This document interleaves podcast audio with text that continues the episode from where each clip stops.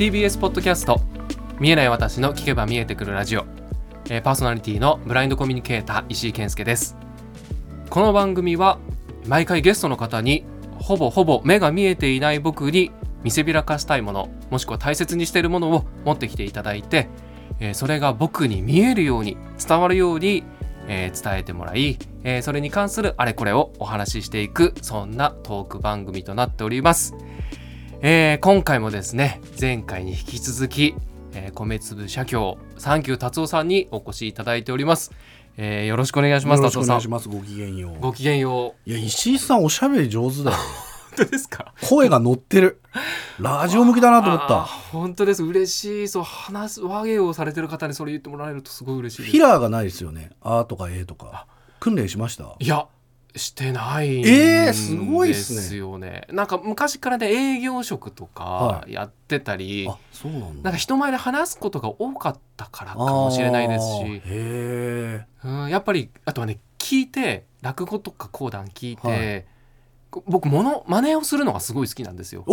あと映画とかドラマのセリフとか、はい。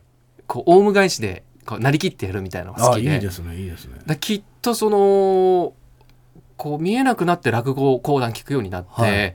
独特の間の取り方とかあるじゃないですか。はい。で一時期だから本当神田松之丞、問わず語りはい。はいえー白山さん、え聞きまくってたら、その喋り方がかなり映って ちょっとやばいからちょっとそろそろちょっと休憩入れた方がいいよっていう。あそう毒舌が。そうなんだ。とか。ああやってますね。あ言ってるなああいうのが普段の喋りの中に入ってきちゃうようになってあこりゃまずいっていう。えあでもコピー能力があるんですね。鹿島さんなんて見切り発車でやってますからね。見切り発車。あの似せようともしていないっていう。イメージの中の印象派としての二階俊博とかやってますね。うん。うるせえ映画の中かなんかでもやってた気がする。そうそうそうすごいですよ。そうなんですよ。だからもう本当日本の和芸がこう脈々とこう受け継がれてきてたもののエッセンスがちょっとだけ僕にも入ってるのかもあでも僕もねよくやってます。よあの最近三輪明宏さんのねああの愛愛のモヤモヤ相談室っていう番組が、ずっと見てるんですけどもう面白すぎて皆さん。なんか最初最初は相談者に寄り添うんだけど、はい。最後気づいたらバッサリ言ってるっていうえーさんとかがね面白い面白いんですよ。それ聞いてみよう。あのえラジオでやってる？ポッドキャスト？えっ、とねえっ、とテレビ？テレビでもやってますし、あとね TBS ポッドキャストであの三輪さんの番組のなんかねやってますよね。やってますよね。なんか各番組のはい、過去の前に、放送はい。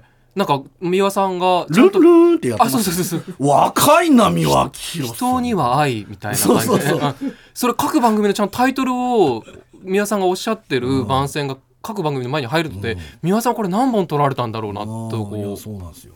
あ聞いてみます。過去放送もあるし自宅で「基本はね自宅で撮ってるんですけど似てる？やってんの。ほいで僕そうポッドキャストの一発目で三輪明宏さんのポッドキャストがあるんだと思ってはい。聞いたらね僕、まあ、NBA 大好きなんで、はいはい。あの八村塁がいいっていう話をなんかしてたんですよ。うん。え三輪さんバスケット見るんだと思って何がいいのかなと思って聞いてたら、はい八村選手はねとにかくあの声がいいです。声かよ。声かよ。プレーじゃないんだみたいな。いかにテレビの中で声が高いタレントがうるさいかっていう話からね。そんな中であのバリトンもさもうものすごくいいんですよあれはね。ってずっとやっててもう本当三輪さん最高だなってもうじゃあ三輪さんも最高ですけど三輪さんのモノマネしてる達夫さんが最高です俺三輪三輪入ってますから。三輪達夫ですから。三輪達夫。俺今一番会いたい人三輪明宏さんですよ。ねえすごいんですよ。でも八村塁選手でいうと、はい。僕八村塁選手が外国人ルーツで知らなくて、ああそっか。そうですよね。あのなんだろう。うんそれすごいびっくりしたんですよ。ああなるほど。あのこの間のねあのパリ五輪をかけた大会にね、世界選手権のね。はい世界選手はい。権出ないってなって、はい。で八村さんの話を聞いてた時にえ？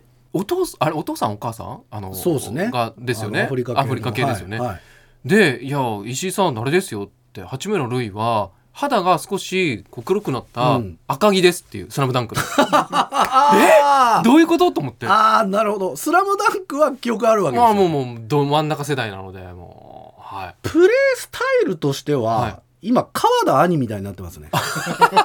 川田兄ですね。赤木よりはシュートレンジ広いです、なるほど。はい、そしてもう跳ね返していくというもそうですね。カッチカチなんで今。すごいっすよ。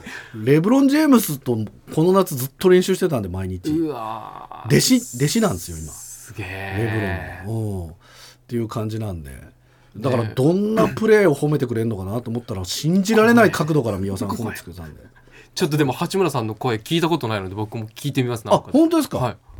だいぶ低いですよ。あへえそのバリトンボイスってねさっきみ三輪達夫さんがおっしゃってましたもんね。そうそうなんですちょっと今日のプレーどうでしたか？八村選手ってちょっと聞いてみてもらっていいですか、えー今日のプレーどうでしたか？八村選手。あの僕はあのディフェンスは今日はあのちょっと納得いかなかったんですけど、まあ、全然出ないあの低さ。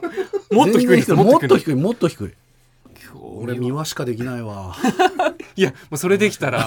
そうですか最高です。はい。あーじゃあもう達夫さん達夫さん、今日僕に見せびらかしてくれるものをはいお持ちいただいてるかと思うんですが、はい。何をちょっと石井さん全然羨ましくないと思うんですけど、これ誰にも自慢できないから、はい。ちょっと持ってきたんですけどあの僕 NBA のはい。サンアントニオスパーズっていうチームがあるんですね。はいサンアントニオスパーズ。はい。サンアントニオスパーズ、うん。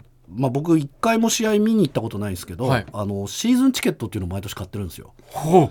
あのスタジアムの特定の席はい。を全試合買ってるんですよね。でもう何年も経つんですけど、はい初めてなんかねそのシーズンチケットホルダー向けになんかプレゼントみたいなのが送られてきてアメリカから。おへえ。箱に入ったなんはい。かシーズンチケットホルダーのメダルと、はい。あとまあチームメイトのなんかこうなんていうの？写顔写真とか4人の顔写真が入ったなんかチケットらしきもの。へえ。なんかちょっとプラスチックのチケットっぽいものが入ってて、はいまあなんだろうアクリルスタンドでもないし、うん。ただのプラスチックの板なんですけど あ俺シーズンチケットホルダーだったんだやっぱりっていう。えーそれは特定の4人の選手なんですか？そうなんですけど。あ選べない？あのいや特定の4人人なんですけど。あ全員に対してあの同じっていうのは、はい。今年このサンアントニオスパーズっていうのがドラフト1位で、はい。あのドラフト1位の1巡目お指名権を、えーっともう25年ぶりぐらいに取ったのかな。んです。はい。それであのフランス人のビクター・ウェンバンヤマっていう、んあのルーキーを取ったんですよ、はい。でこのウェンバンヤマっていう選手はうん。2メーター24センチ、でっか。セブンフッターの中でも超でかいんですけど、あのオールラウンドプレイヤーなんですよ。え？だから2メーター24になった沢北みたいな感じのやば。カットインもできるんですねじゃたカットインできるしスリーポイントがすごく入るんですよ。ゴール下も全部うまいっていう。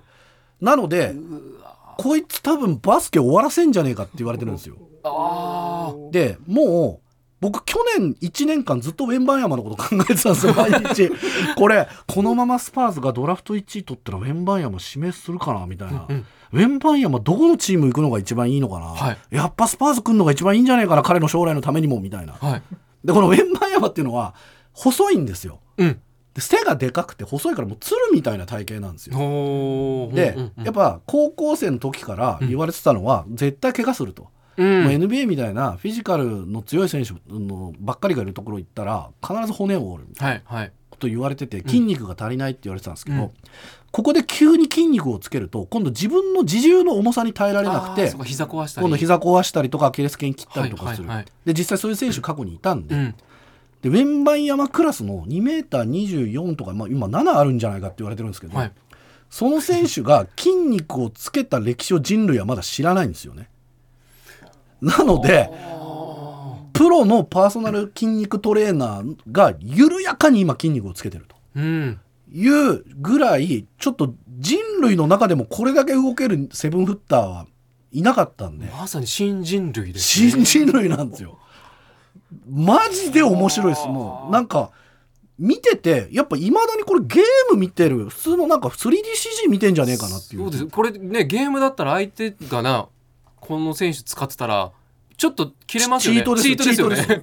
完全チートなんですけどだから面白いのがやっぱバスケットって5人でやるスポーツなんで、はい。ウェンバンヤマ一人じゃ勝てないんですよね。あそこが面白いのとで僕は実はこのサンアントニオスパーズっていはい。うチームのシーズンチケットホルダーになった理由っていうのが、ここのサンアントニオスパーズのヘッドコーチやってるグレッグ・ポポビッチっていう監督がいるんですけど、はいこのグレッグ・ポポビッチ僕今地球上で一番尊敬してる人間なんですよ。はい。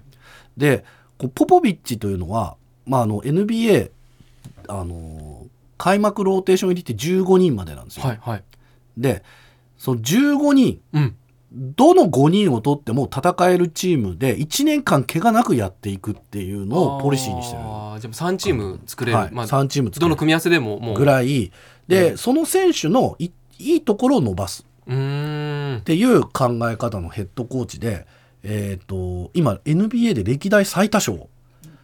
もうあらゆるがヘッドコーチもう殿堂入りしてるヘッドコーチよりももう今上に行っている生きている人間なん人類なんですよ。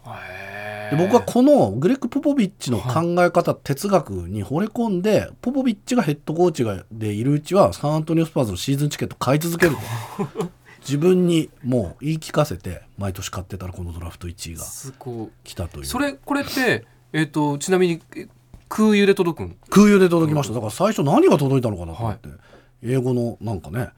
ででも僕宛てだから、はい。開いてみたらあスパーズから来たんだみたいな。えちなみに箱の大きさってどれぐらいなんですか？この大きさは、はい。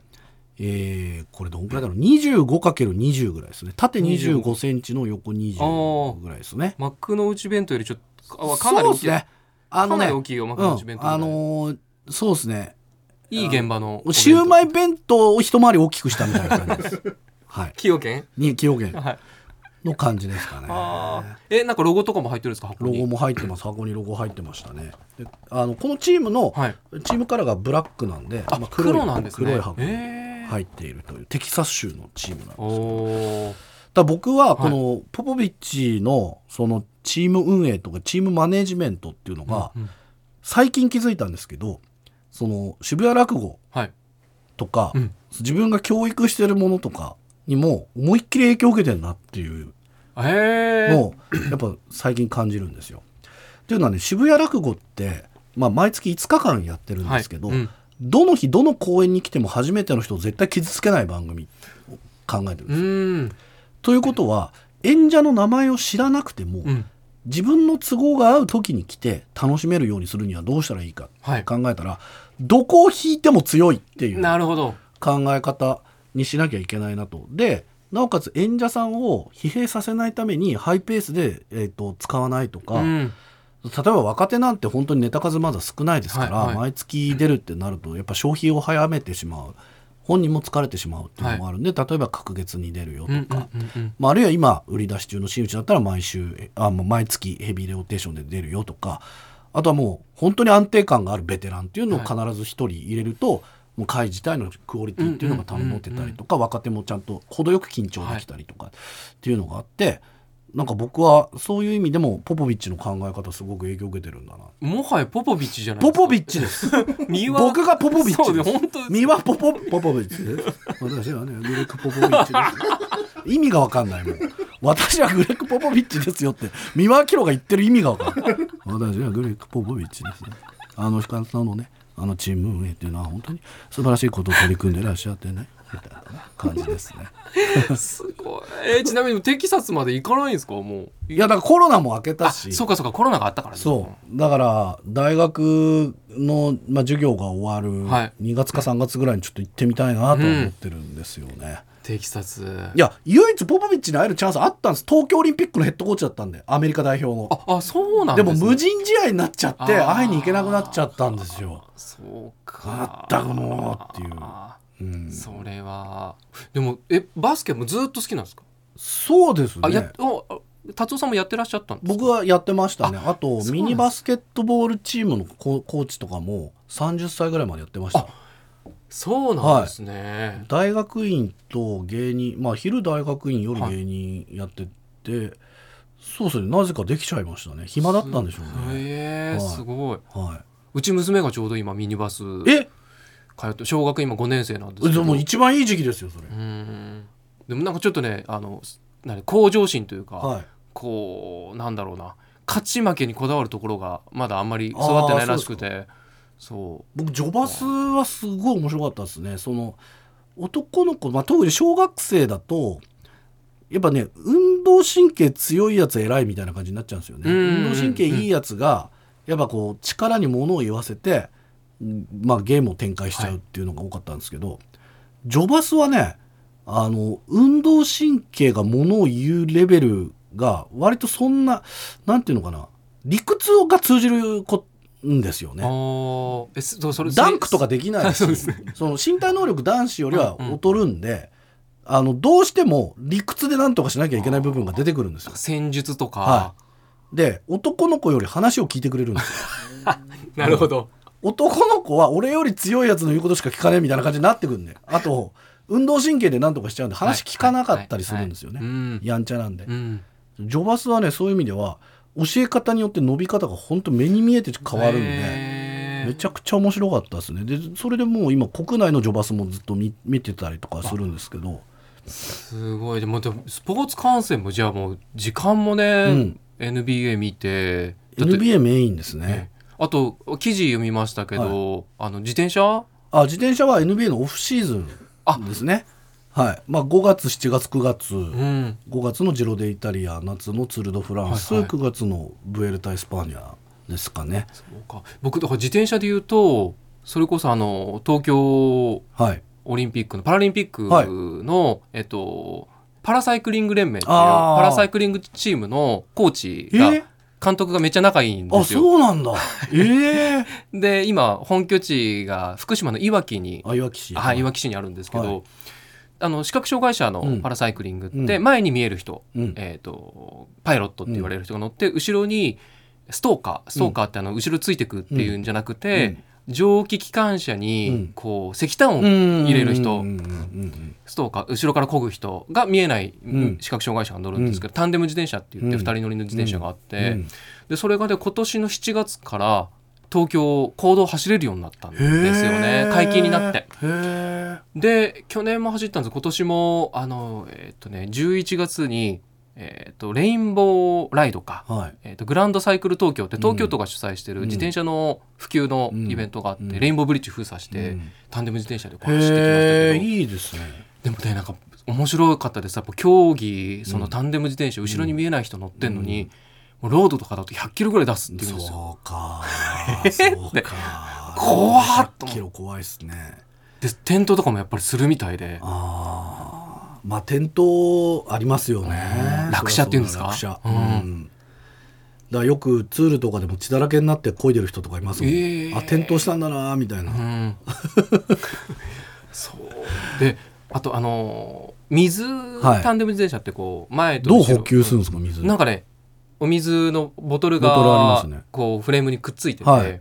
でまあ飲んだそこから飲んだり、あと補給所のところで パイロットが取って、うん。後ろのストーカーに渡すらしいんですけど、うん。なんか仲悪い喧嘩してる、えっとペアだと前のパイロットが飲んでそのまま投げ捨てるらしいんですよ。えー、最悪。いじめじゃんそれ。外ダメだよそれ。外国のチームえでー。そういうチームがいるっつって、へえそれ仲悪すぎでしょそれ。すぐ分かるって言ってました。あの仲悪い。あ今喧嘩してんだなとか、へえ ペアははあそんなあ露骨にやるんだ。怒られるよね 怒られます。らねで後ろからね殴殴れますからね。いやそうですよ、ね、言ったら背中確かにそうですね。じゃあいいもん俺こがないもんみたいな感じになりそうですけどね。連動してるんでねあれ、まあ、後ろこがなかったら前めっちゃ重くなるんでね。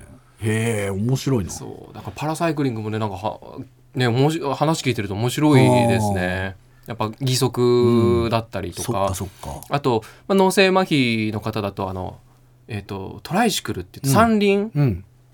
のえ自転車でロード走るんですけど、うん。三輪って安定するかと思いきや乗らせてもらったことあるんですけど、全然安定しないんですそうよ曲がれないんですよ。あのカーブでああなるほどなこけちゃうるほどなるほどなるほど。のでこれスピード出しながらこれ操作するのって、普通の人でもうん。難しいだろうっていう。パラの見どころはその普通の人でもというか普通の人以上の部分が出てくるところなんですよ。こんな筋肉のつき方あるっていう。だからあれはなんかまあテニスとかもそうなんです。しバスケもそうなんですけどパラスポーツの面白さってやっぱそこですよね。あ人類ってまだこんな可能性あったんだみたいな。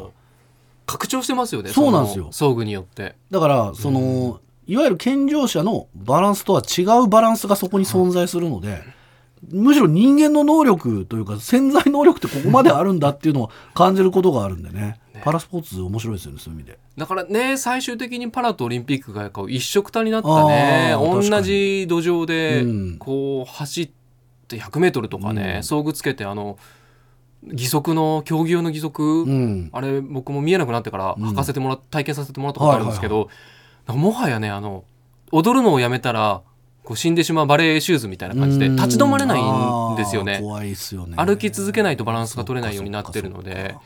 あのでも弾力を持ってして走った時にこう何もつけてない状態で走る、うん。ね、ううんちょっと古いですけどウサイン・ボルトとかと走った場合に、うん。どっちの方が速いんだろうっていう一種格闘技戦じゃないですけどちょっとその世界見てみたい聞いてみたいなと。へえいやそうですね。スポーツは本当にこう見てて面白いな、うん。そうだ他他に何見るんですか？アニメ？えあアニメ、うん。まあ横浜 d n a ベイスターズはちょっといろいろ複雑な気持ちで情報を追っているっていう感じです まあその愛憎意味だってそうかそうか、もうそれこそ京慶さんとかもききっとごああそうそうそう、ね今ね協会グループですだから。あそうですね。はい。あの横浜ファンの中では老害って言われてるグループだと思います。はい。僕とか春日大地さんとかは。はい。ねえあの デイキャッチ聞いててあのドラフトの時の覚えてね。はい。よく覚えてんな。あの時面白かったですよ。そうですよねそうそう。だから今永とかまではやってたんじゃないかな。今永獲得ぐらいまでは毎年やってましたよね。面白かったな。山崎康明とかね。よかったな。上茶谷とか、うんあの時代。夢しかなかったな。三浦大輔が監督やってんだもん。京慶さんに語ってほしいよね。京慶さんさラジオとかでは言わないんだけどさ、はい。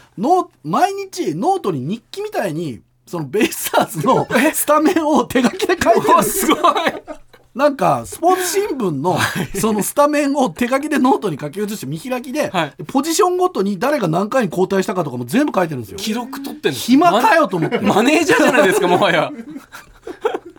で僕はもう横浜のことは喋らないからみたいなこと。こじらしこじらせすぎだろその年齢でっていう。今はもう巨人の二軍になり下がっちまったからなみたいな。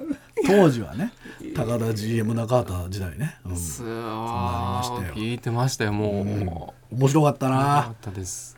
なかなか今横浜について語らせてもらえる場所ないですよ ありがとうございます、はい。もう京慶さんもいつかここをお呼びして京慶さんぜひね。そうですね。横横浜喋んないと思いますよ。よほど心を許さないと喋んないと思いますよちなみにあのーもう本当ひょんなご縁なんですけど、はい。僕今千葉の館山に住んでるんですよね。はい。達夫さん館山もご縁ありますよね。あの巣鴨よく知時代に。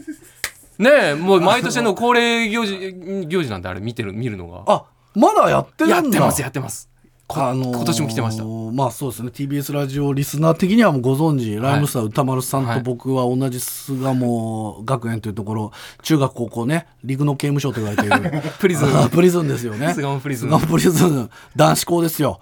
で巣鴨のプールは立山にあるんだと、はい。もうえ何言ってんのかなと思ってたらやっぱプールがないんで海で泳ぐぞと、うん。ただしふんどしだと。で民宿から海まで白ふんで歩かなきゃいけないっていう。よく見てましたそれ。行動をね一般の人たちに見られる状態でふんどしでこれ何の趣味なんだっていう。そろそろ何らかのコンプライアンス引っかかってほしいなとは思ってるんですけど。今年もやってますよ。矢倉君で大太鼓を打ち流しながら水泳。あな何泳法でしたっけ？なんか。古式泳法ですよね。のし疲れない泳ぎ方ね。あの頭だけずっと出してね。のしやりましたよ。やりましたよ。で中学1年生とかはさふんどし履き慣れてないからさ泳いでる間に取れちゃったりとかしうてさもうフルチン状態でまた出なきゃいけないんですよ。ちょっとしたトラウマですね。最初クラゲかなと思ったら中1中1の発根だったりとかしてね。ふんどしだったりとかしてそういうのありましたよ。そうそう。立山にね、、はいてこう近くに、はい。あのカフェ古民家カフェがあって、はいでそこのオーナーがうん。実は TBS え？を務めてあげた方で、あえー、と退職されて、はい。立山に戻ってきて、はい。今、えーマンディマンディ立山っていはい。うカフェを営んでるんですけど、へなんとー京慶さんのデイキャッチのディレクターやってたんですよ。ディレクタープロデューサー。え？だから京慶さん水曜日担当であの川柳選んでたって言ってました。近藤さんと？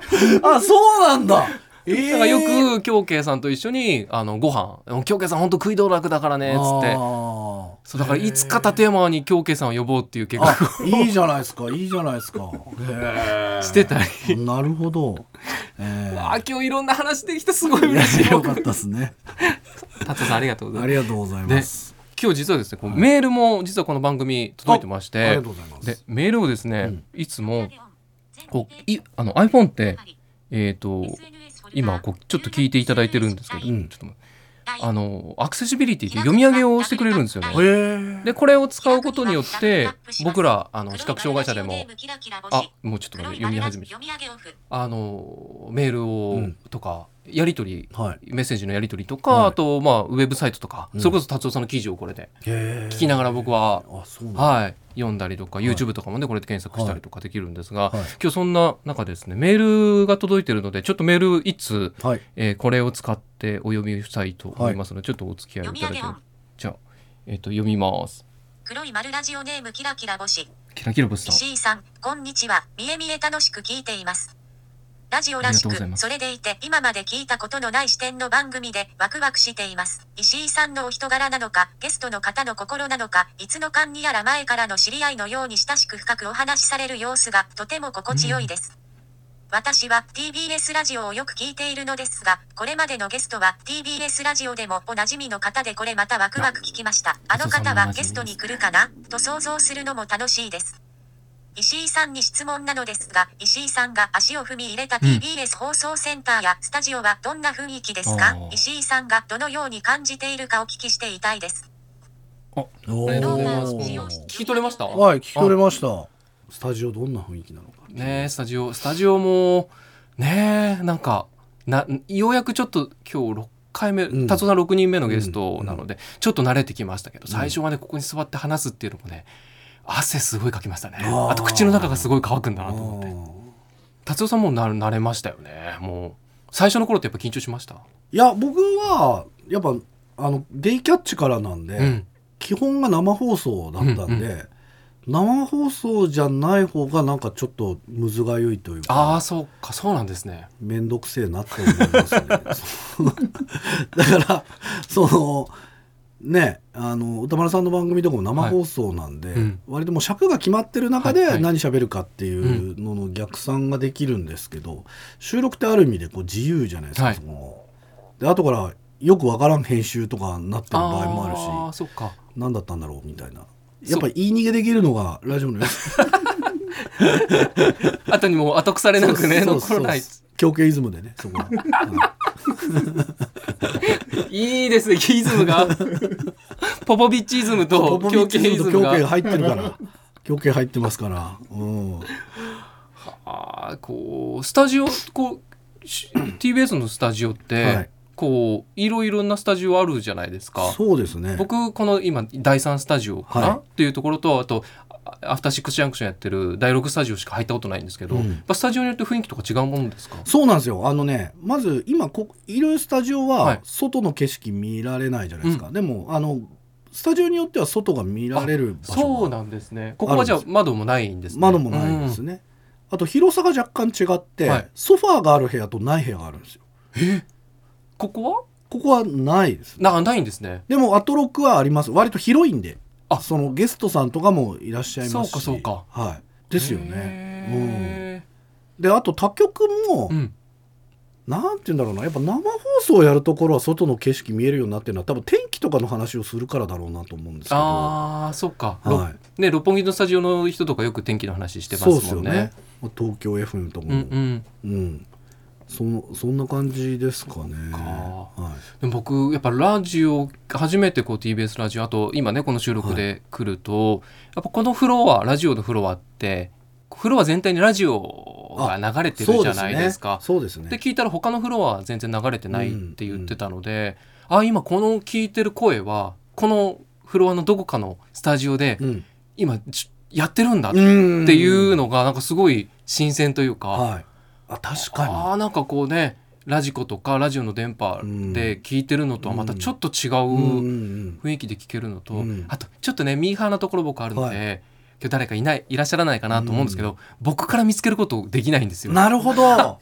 そっか。で山崎正義さんの「ワンモアタイムワンモアチャンス」じゃないですけど、ちょ TBS 来るたびに、うん。あこの人に会えたらいいなっていういつでも方が探している。そうなんです。よ、うん。いる僕からは見つけられないから、なんかね、その人僕のこと知ってくれてるので、うん。見つけてくれた時用に分かりやすく白状をちょっといつもいやいややらしい。やらしいな。いますここに。っていうあとはもうすごい耳を研ぎ澄まして声聞こえてこないかなみたいなので結構楽しんでます。あそうなんですね。あいいですね。いやいや確かに。でも風呂入って音聞こえるのいいっすようねん。うん、あ今そうかチキさん頑張ってんなとかね、はい。そういう感じ分かってすごく僕もこの風呂は好きですね。TBS が一番居心地いいっす。ああそうなんですね、はい。えあの東京ポッド許可局は何曜日に収録されてるんですか、月曜であすね。月曜なんですね、はい。そうか。でよく、んはい。最近どうなのか分かんないけどオズワルドさんとかうん。よく会ってた。あ川島さんも今あそこでやってるのかなキリンの。であとちょっと遅くなると伊集院さんがいらっしゃる感じですかあねーそうか、はいは面白い。なんかいろんな方にねいなんかコメントしてくだささいよ伊集院さん僕ねいやなんかねえほら TBS ラジオを聞きの方ってやっぱ伊集院さんすごいおえ好きじゃないですか。そうですよ。で僕がだから伊集院さん全然通ってないんですよ。これええそうだから TBS でこれを言うことによって、ええ。ものすごく今 TBS ラジオリスナーからはい。山のようなメールが来る山のようなというか矢のような矢のようなメール来ないからって今ちょっと一瞬ドキドキしましたけど。ああまあ月曜深夜っすもんね。伊か。集院さんを通ってきてないのでそう本当こうまだ新入りなんですよ。そのあなるほどなるほど。うんあの他局のね六本木の番組を流し聞きしてたぐらいあそっのかそっか。リスナーだったんでうん見えなくなって TBS のそれもうとにかくデデイキャッチうんニュース。デイキャッチ。デイキャッチ。でセッション聞いてみたいな。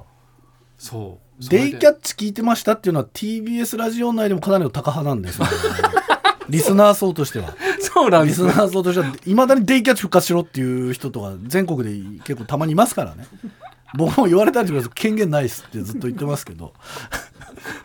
なんで終わったんですか？いや知りませんっていうしかないんで、ね、ねえもうだからもう好きだったなもう片桐千秋さんと、千秋さんね。そうよ。がこ 1J 1J 1J 今ね 1J で。いやだからあの京慶さんなんかいじけていく様子を千秋さんがいなすか そうっすね。慰めるか。そうですね。その歴代のそのパートナーの人の中でもやっぱその京慶さんのダジャレをどういなすかっていうのがね。あとは金曜日のね宮台真司さんのあの、うん。もうんアメリカカケツナメ外交、はいはい。うん、そうですよね。エッジの効いた言葉を こう抑えていくっていうあのよ総理を呼び捨てしてそれに対して 総理を付け足していく京慶さんと千秋さんみたいな。石井さんこれ以上デイキャッチの話消されますいやわかりま気をつけてくださいちなみに達夫さんこうい今まだこうお会いしたことない方で、はい。この人とお会いしてお話ししてみたいなっていう方いらっしゃいます？ラジオパーソナリティで、TBS ラジオでですか、うん、そうっすね。あの収録とかではご一緒したことラジオではまだはい。ご一緒したことないのはおぎおぎやはぎさんですかね。あとかまあオーズワルドもすごい好きですけど、ううん。おぎやはいいですよね。もう大好きですね。力が抜けてて。だから力が入ってる人ってそれなりに聞くのがちょっとストレスになるんですけどおぎやはぎさんは2人とも力が抜けてていあいですねもう芸人ってこうだよなっていう緩いなっていうのもねあっていいと思いますね。それで言うともう東京ポッド許可局はそれの、もうちょっと締めた方がいいですよねだからね。ゆるゆるですもんね。なんだろう本当に伸びきったうどんみたいな感じになってますから 構成とかも全然考えてないですしただ自由を謳歌してる。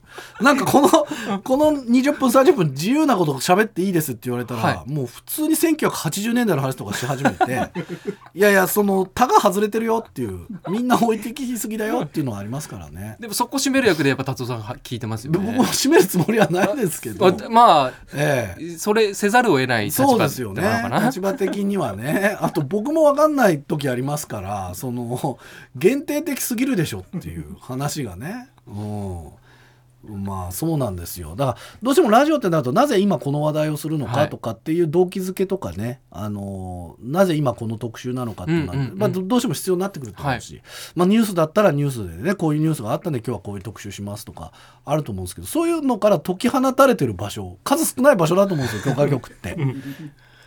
いやそれだあリスナーにとってもその場そういう場所だと思いますよ。まあそうですよね、うん。なんかちょっとたまり場みたいな感じになってると思うんで。うん。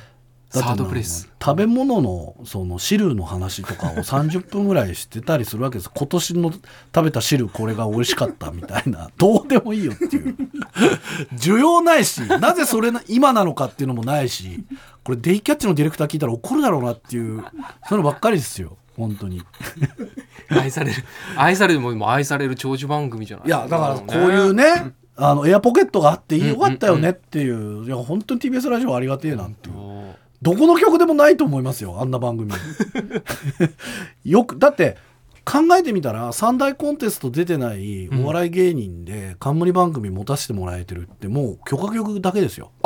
そうなんですね。キングオブコント MR は誰も出てないっていう。ああだから今あの三大コンテスト出てるっていうのは芸人にとったらもう普通自動車免許ぐらいまずメディアで使っていい人っていうもうなんか承認というかね許可証みたいな感じになってると思うんですけどうんうんうんうん。僕ら自分で許可証発行してるんで許可局 もう本当そういう意味では局ですもんねまあ本当になんかもう本当に端っこのエアポケットにすっぽり入ってるよくわからない異物っていう感じで3人とも説明しづらい芸人ですしね。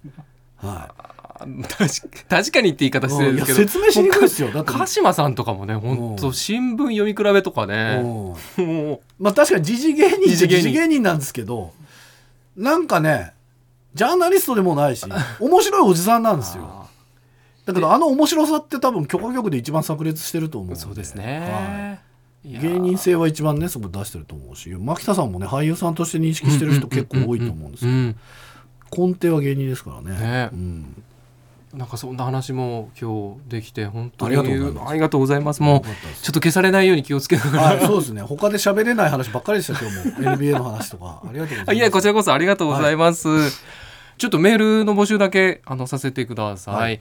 えーこの番組「見えない私の聞けば見えてくるラジオ」通称「みえみえ」では、えー皆様からのメールを募集しております、えー今日のねサンキュー達夫さんとのこうお話聞いてここ面白かったなとかここもっと聞きたかったなっていう感想ももちろんですし、えー僕石井健介に対する質問えーもっとこんな話してほしいよなんていうこともねあのどしどし送っていただければと思います、えーメールアドレスはアルファベットで、えー miemie アットマーク tbs.co.jp です。はい。皆様からのメールお待ちしております。僕はねコミュニケーターっていう仕事に関してはすごく興味がはい。あって、うん。あの科学のジャンルだとサイエンスコミュニケーターね、はい。またくさんいらっしゃるんですけど、やっぱ人文知であるとかあとそのマイノリティのコミュニケーターっていうのが、はいうん。なんかやっぱ少ないんで、はい。僕で言うとね変な論文っていう本書いたことあるんですけど、なんかやっぱその専門的な内容とか理解が得られないものに対して、うん。その一般の人にも分かるように説明するっはい。はい。てすごい大事な仕事だと思うんうんです。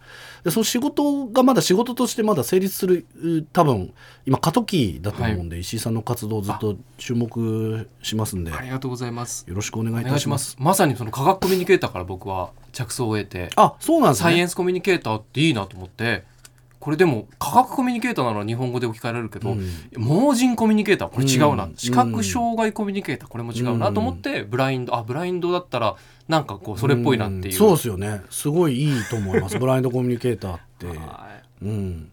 だからちょっと橋渡しでね。いはいそうです、んうんありがとうございます続。きもうしばらくもちょっと報酬、早く落語コミュニケーターとして頑張ります。はい。落語コミュニケーターよろしくお願いします、はポポビッチコミュニケーターポポビッチは自分で喋りますから大丈夫です。はい。ポポビッチは知らなくていいですみんな。僕が尊敬してればいいだけ。達夫さん今日も今日はありがとうございました。じゃあごきげんよう。あいいですルンルンルンルンごきげんよう絶対聞いてくださいよ宮沢のポッドキャスト。聞きます超面白いですから。